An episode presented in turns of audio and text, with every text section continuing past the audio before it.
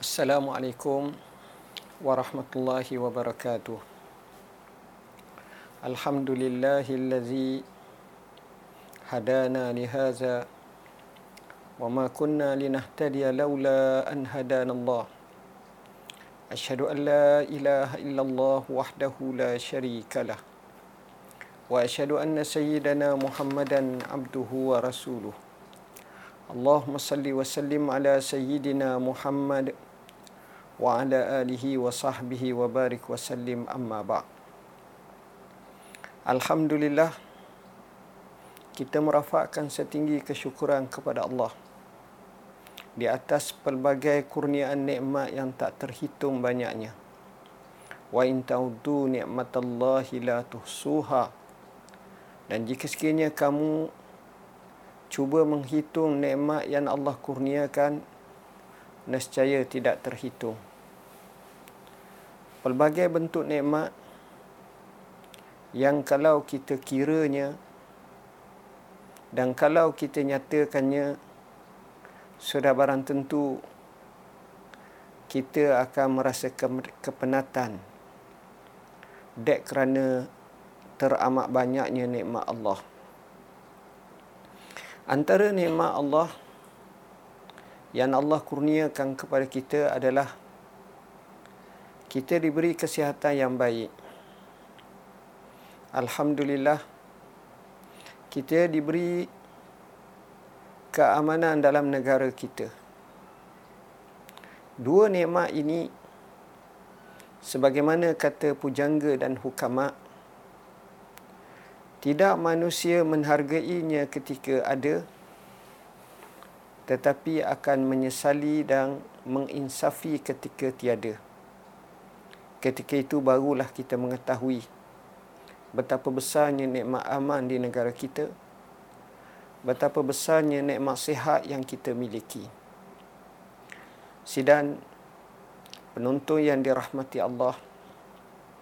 Kita akan menyambut satu hari yang cukup penting dalam kalender dan takwim Malaysia.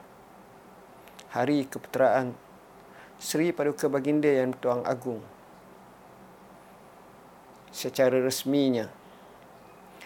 Hari seperti ini mengingatkan kepada kita Allah Subhanahu Wa Taala telah menjadikan manusia berlainan dengan semua hayawan atau makhluknya yang lain.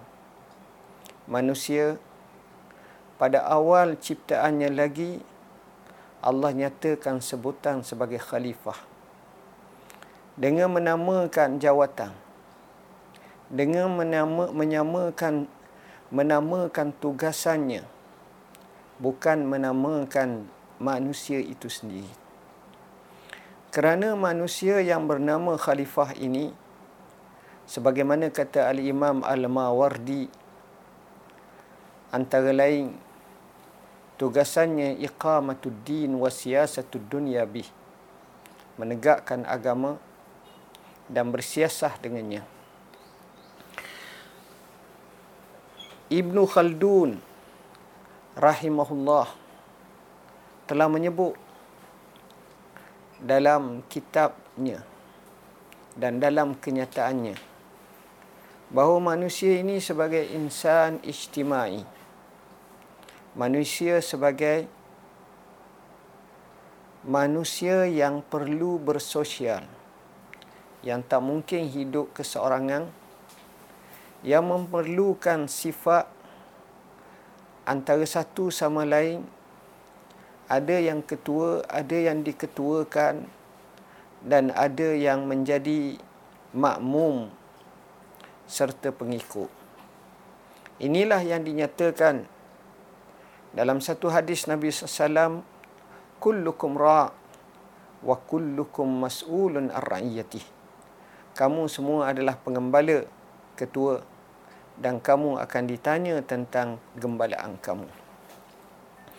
Alhamdulillah meneliti dengan insafnya keadaan negara kita Malaysia adalah satu-satunya negara yang Allah lempah ruahkan dengan keamanan, kemakmuran.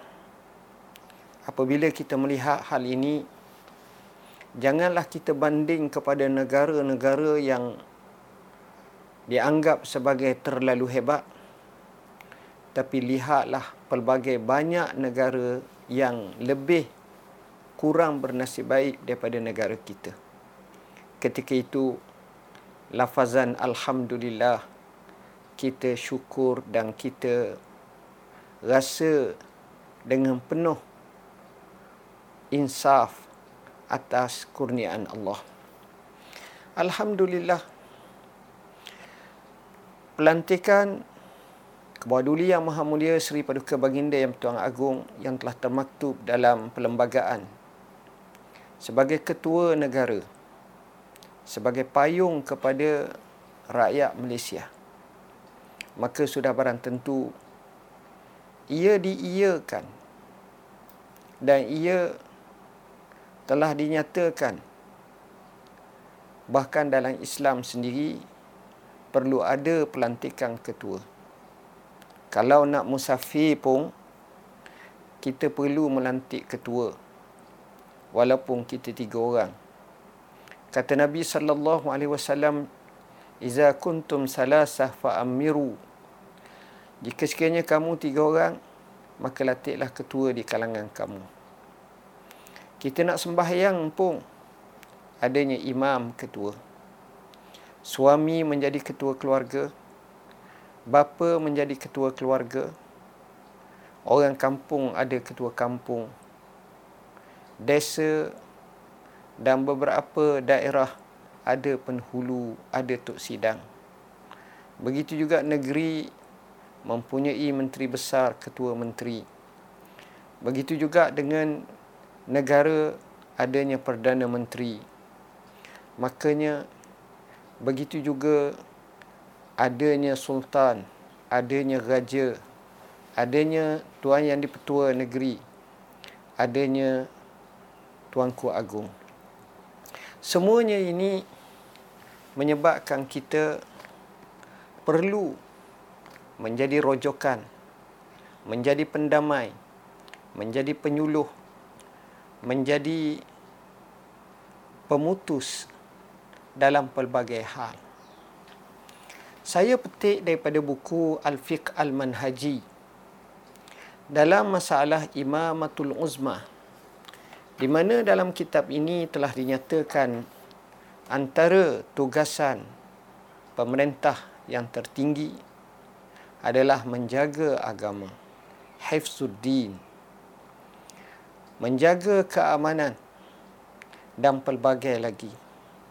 Semuanya ini akan dapat kita lakukan tak kala kita memberi ketaatan dan kepatuhan kepada pemerintah kepada kebawah duli yang maha mulia Sri Paduka Baginda Yang Tuan Agung.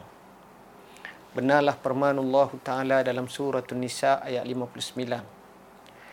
Ya ayyuhallazina amanu ati'u Allah wa ati'u Rasul wa ulil amri minkum. Hai orang-orang yang beriman, taatilah kamu kepada Allah. Taatilah kamu kepada Rasul dan juga pemerintah di kalangan kamu dalam erti kata tak kala pemerintah memerintah kita menyuruh ke arah kebaikan.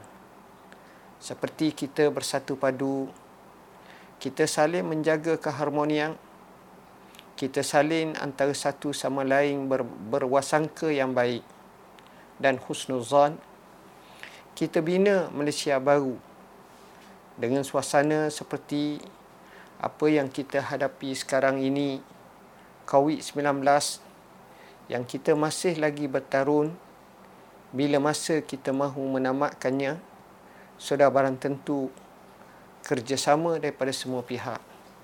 Kepatuhan adalah amat diutamakan. Rasulullah sallallahu alaihi wasallam pernah bersabda dalam hadis sahih riwayat Al-Bukhari dan Muslim. Alal mar'il muslim as-sam'u wa ta'ah ma lam yu'mar bi ma'siyatin fa iza umira bi ma'siyatin fala sam'a wala ta'ah mafhumnya menjadi kewajiban kepada setiap orang Islam mematuhi, mendengar dan mentaati sama ada apa yang dia suka atau apa yang dia tidak suka selama mana diperintahkan perkara yang bukan maksiat. Sebaliknya kalau diperintah perkara maksiat, maka tiada ketaatan dan tiada pendengaran. Hadis ini kata Imam Nawawi rahimahullahu taala para ulama telah berijma' telah sepakat menyatakan bahawa wajib mentaati pemerintah dalam perkara yang bukan maksiat dan haram mentaatinya dalam perkara yang maksiat. Oleh kerana itu, dalam isu seperti ini, bila mana pemerintah memerintahkan kepada kita dengan perintah yang baik-baik, yang mengikut lunas undang-undang, maka tidak ada wajah dan tidak ada sebab untuk kita menyalahi apa yang telah diperintahkannya. Pemimpin yang adil merupakan pemimpin yang sentiasa cakna kepada rakyatnya. Dan Alhamdulillah, mengambil berat ini mengingatkan saya kepada satu kitab buku Umar Ibn Abdul Aziz di mana di sini satu nasihat yang panjang telah diberikan oleh Al-Imam Al-Hasanul Basri rahimahullahu taala ketika mana Umar ibn Abdul Aziz meminta nasihat daripadanya. Saya hanya menyebut nasihat yang pendek daripada mutiara nasihat yang panjang ini untuk kita mengambil iktibar daripada nasihat tersebut. Antara lain katanya nasihat kepada beliau meskipun nasihat yang saya berikan ini tidak sebaik nasihat para cendekiawan namun saya dengan setulus hati sayang dan cinta kepadamu saya mengirim surat ini laksana orang yang memberikan ubat kepada kekasihnya yang menuangkan ubat yang pahit dengan harapan orang yang dikasihinya sihat. Selamat atasmu hai Amirul Mukminin. Semoga Allah memberikan rahmat dan berkatnya kepadamu. Berdasarkan kepada nasihat tadi, maka diumpamakan dalam nasihat yang panjang ini bandingan yang dibuat oleh Imam Al-Hasanul Basri bagi mendekatkan kefahaman yang terasa pada lubuk hati yang jujur ini antara lain katanya khalifah yang adil ibarat gembala yang sayang kepada hayawan-hayawan ternakannya katanya lagi khalifah yang adil laksana seorang ayah yang arif bijaksana perihal kepentingan anak-anaknya Begitu juga beliau mengungkapkan khalifah yang adil ibarat seorang ibu yang berkasih sayang serta bersifat lemah lembut kepada anak-anaknya. Beliau juga menyatakan khalifah yang adil ibarat pembela anak yatim dan pemberi makan golongan miskin. Begitu juga mentarbiah mereka dan menjamin kehidupan pada masa tua mereka. Khalifah yang adil adalah khalifah yang berdiri di antara Tuhan dan hamba-Nya. Alhamdulillah. Allah Subhanahu wa taala kurniakan kepada kita dalam keadaan kita dapat hidup dengan aman dan damai. Kita juga memiliki pemerintah yang baik ke bawah duli yang maha mulia Sri Paduka Baginda yang Tuan Agung. Yang saya nyatakan bahawa wala uzaki anallahi ahda. Dan apa yang kita nyatakan ini menggambarkan bahawa ketaatan dan kepatuhan kita sewajarnya kita tekadkan supaya kita berada dalam keadaan taat dan patuh apa yang diperintahkan dan dititahkan kepada kita. Mengambil semangat apa yang dinyatakan dalam sebuah hadis yang telah dibahaskan oleh ulama apabila disifatkan pemerintah sebagai zillullah fil ard bayangan Allah di muka bumi yang memayungi ummah yang memayungi rakyatnya maka di situ sewajarnya kita mengambil iktibar dan kita mengambil kesempatan pada hari ini untuk kita berdoa kepada Allah Subhanahu wa taala. Semoga raja kita, pemerintah kita, begitu juga agung kita dikurniakan rahmat, taufik dan hidayah, afiat dan kebaikan dalam kehidupan dalam mentadbir negara di atas singgah sananya. Mudah-mudahan Allah kurniakan kita kebaikan. Teringat saya satu hari ketika sedang belajar dalam Masjidil Haram seorang tuan guru berkata dengan memetik kata-kata Imam Ahmad bin Hanbal kalau aku mempunyai 17 doa mustajab maka aku akan bagi kesemuanya kepada untuk aku doa kepada pemimpin kepada pemerintah. Kenapa? Kerana baiknya maka baiklah ummah. Kerana kebaikan yang terwujud padanya akan membawa kepada kebaikan ummah. Justru dengan rasa rendah diri dan junjung kasih kami kepada tuanku kami berdoa kepada Allah Subhanahu wa taala. Semoga Allah kurniakan kebaikan kepada tuanku berdua dan kepada seluruh keluarga kerabat dan juga kepada umat di Malaysia ini pemimpin rakyat jelata maka semuanya dapat hidup dalam aman dan damai dalam penuh kemakmuran. Kita akhiri dengan doa. Mudah-mudahan Allah kurniakan kepada kita kebaikan dalam hidup dengan menyatakan apa yang diajar oleh Rasulullah sallallahu alaihi wasallam dan juga daripada asar as-salafus salih dalam berdoa kepada Allah taala. Bismillahirrahmanirrahim. Alhamdulillahirabbil alamin.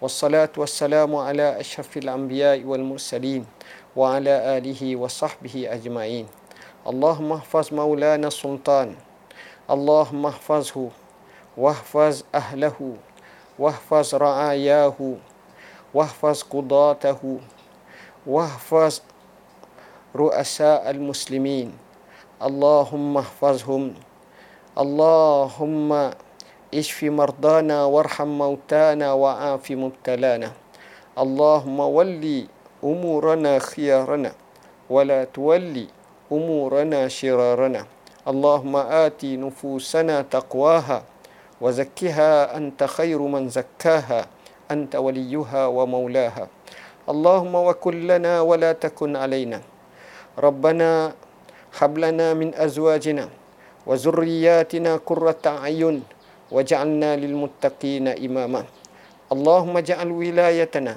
في من خافك واتقاك يا رب العالمين ربنا آتنا من لدنك رحمة وهيئ لنا من أمرنا رشدا ربنا لا تزغ قلوبنا بعد إذ هديتنا وهب لنا من لدنك رحمة إنك أنت الوهاب اللهم إنا نعوذ بك من جهد البلاء ودرك الشقاء وسوء القضاء وشماتة الأعداء اللهم إنا نعوذ بك من زوال نعمتك وتهول عافيتك وفجاءة نقمتك وجميع سخطك اللهم إنا نعوذ بك من البرص والجنون والجزام ومن سيء الأسقام نعوذ بكلمات الله التامات من شر ما خلق بسم الله الذي لا يضر مع اسمه شيء في الأرض ولا في السماء وهو السميع العليم اللهم يا حي يا قيوم برحمتك نستغيث ومن عذابك نستجير أصلح لنا شأننا كله ولا تكلنا إلى أنفسنا طرفة عين ولا أقل من ذلك اللهم ربنا عليك توكلنا وإليك أنبنا وإليك المصير اللهم ربنا آتنا في الدنيا حسنة وفي الآخرة حسنة وقنا عذاب النار وأدخلنا الجنة مع الأبرار يا عزيز يا غفار يا رب العالمين وصلى الله على سيدنا محمد وعلى آله وصحبه وسلم والحمد لله رب العالمين بارك الله فيكم سيروا على بركة الله وفقكم الله وسدد خطاكم والسلام عليكم ورحمة الله وبركاته